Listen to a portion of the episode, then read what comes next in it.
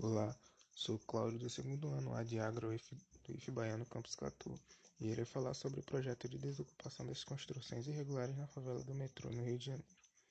Esse projeto já vinha sido planejado há muito tempo, com o objetivo de dar lugar aos equipamentos para as Olimpíadas de 2016, mas a desocupação não foi concluída na época. A Prefeitura do Rio de Janeiro, em 2021, realiza a demolição de 10 moradias irregulares construídas na favela do metrô. A ação conjunta entre Secretaria de Conservação e a Ordem Pública e a Subprefeitura da Tijuca começou por volta das 6 horas da manhã na comunidade conhecida como Metrô Mangueira, próximo ao UERJ.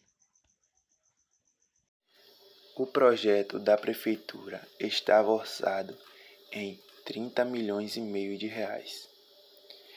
Em 2015, a Secretaria de Habitação da época disse que fez readequações no projeto, baixando o custo para 18 milhões de reais.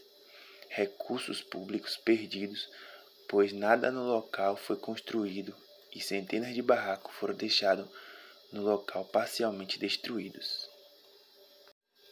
A Prefeitura do Rio de Janeiro teve a ideia de iniciar esse projeto na favela do metrô, pois não havia a menor condição dessas famílias ficarem nesses locais.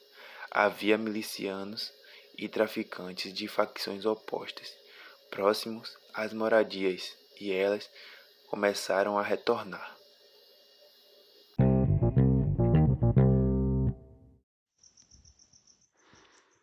De acordo com a coordenadora e a técnica de operações especiais que executa a demolição, serão colocados abaixo os móveis de um a três pavimentos.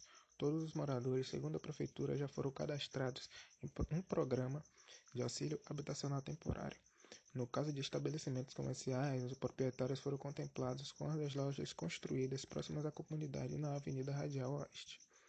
Os imóveis que não foram demolidos na primeira etapa da ação serão desocupados e demolidos em uma nova ação.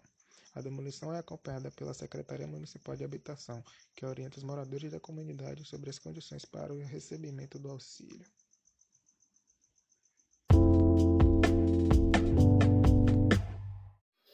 E assim finalizamos o nosso podcast. Esperamos que gostem do nosso trabalho. Obrigado a todos pela atenção.